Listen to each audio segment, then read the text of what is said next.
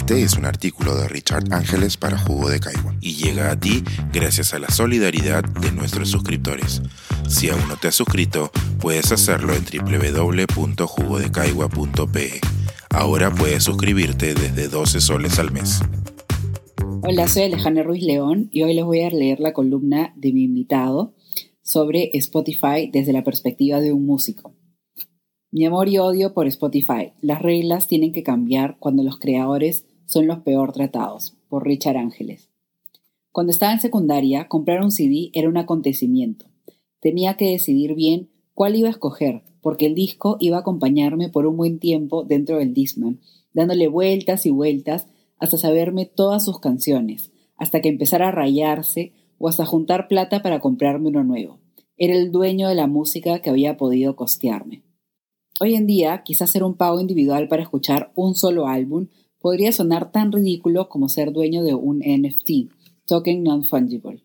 ¿Por qué hacerlo si puedo tener toda la música que quiera con un único pago? Es lo que cualquiera pensaría. Cuando Internet llegó para democratizar los contenidos, se volvió el mejor polvos azules de la historia.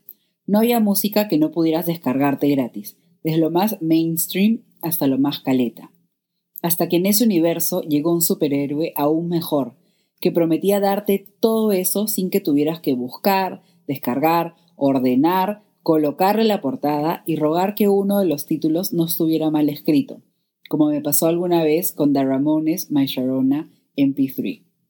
El paladín sin capa se llamaba Spotify y solo exigía un pago que hoy ronda los 19 soles al mes. Nada mal por ahorrarte todo el trámite. Cuando lo probé fue amor a primera vista. El problema empezó a emerger cuando subí mi música a la plataforma como artista.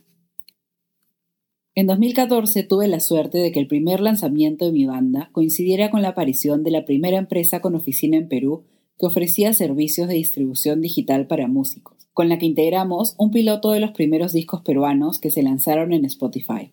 Así fue y muchos de mis amigos estaban sorprendidos con nuestro primer disco publicado en esta plataforma, y que lo pudieran encontrar fácilmente, algo que sentimos algo bastante positivo. Antes de eso solo se podría encontrar nuestra música en Bandcamp, comprando el disco en físico o a través de YouTube. Pero con el tiempo me di cuenta de que Spotify paga una miseria. Para ser exactos, 0.003 dólares por la reproducción de una canción. Para hacernos una mejor idea, cuando nos enviaron las cifras anuales bajo el hashtag Spotify Wrapped, en donde te incitan a compartir con tus seguidores, no sonaban nada mal las 693.000 reproducciones en un año. Pero cuando saqué el cálculo de nuestro pago, resultaron ser solo 2.079 dólares al año. Ese dinero dividido entre los cuatro miembros de la banda y descontando la comisión de la distribuidora, nos dejaba 415 dólares para cada uno, al año. Hay quienes opinan que un músico ya no debería apuntar a generar ingresos con la música en sí, sino con los conciertos, las giras y las regalías. La verdad es que al igual que con Spotify, me suena algo con lo que solo los artistas muy masivos o los sellos grandes podrían verse beneficiados. Hace poco leí una publicación de Sunflower Bean, una banda que me encanta y que considero exitosa, en donde les pedían al público que siempre que puedan le compren merchandising a las bandas que les gustan, porque los artistas como ellos suelen generar su mayor porcentaje de ingresos por la venta de polos, pósters y discos.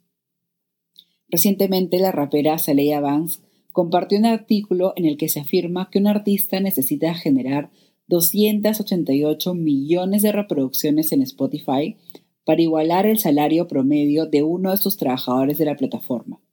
Leer este tipo de declaraciones me hacen reforzar cada vez más mi idea de que algo no está funcionando bien en la industria de la música, y de hecho creo no ser el único. En los últimos años, algunas personas que trabajan en la música se han unido para crear un movimiento llamado Justice at Spotify. Al día de hoy se han sumado 28.407 artistas, entre ellos varios de la talla de Frankie Cosmos, Dive, Eva Cardi, Galaxy 500, Wright y Kate LeBon.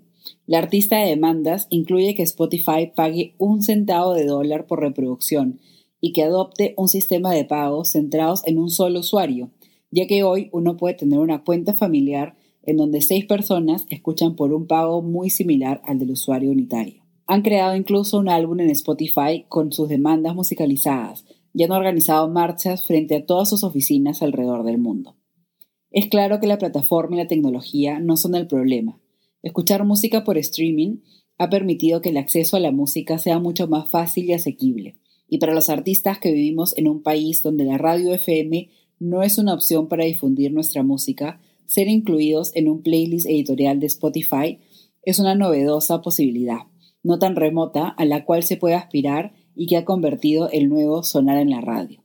El problema por resolver es que las plataformas de streaming han mal acostumbrado al usuario a recibir demasiado, pero pagando muy poco. ¿Y quién resulta siendo al final el afectado? ¿Quién termina siendo el eslabón que sufre más en la cadena? El artista, porque las plataformas nunca van a perder. Y la realidad es que sin el artista y la música, ellas no existirían. Este es un artículo de Richard Ángeles para Jugo de Caigua y llega a ti gracias a la solidaridad de nuestros suscriptores. Si aún no te has suscrito, puedes hacerlo en www.jugodecaigua.pe. Ahora puedes suscribirte desde 12 soles al mes.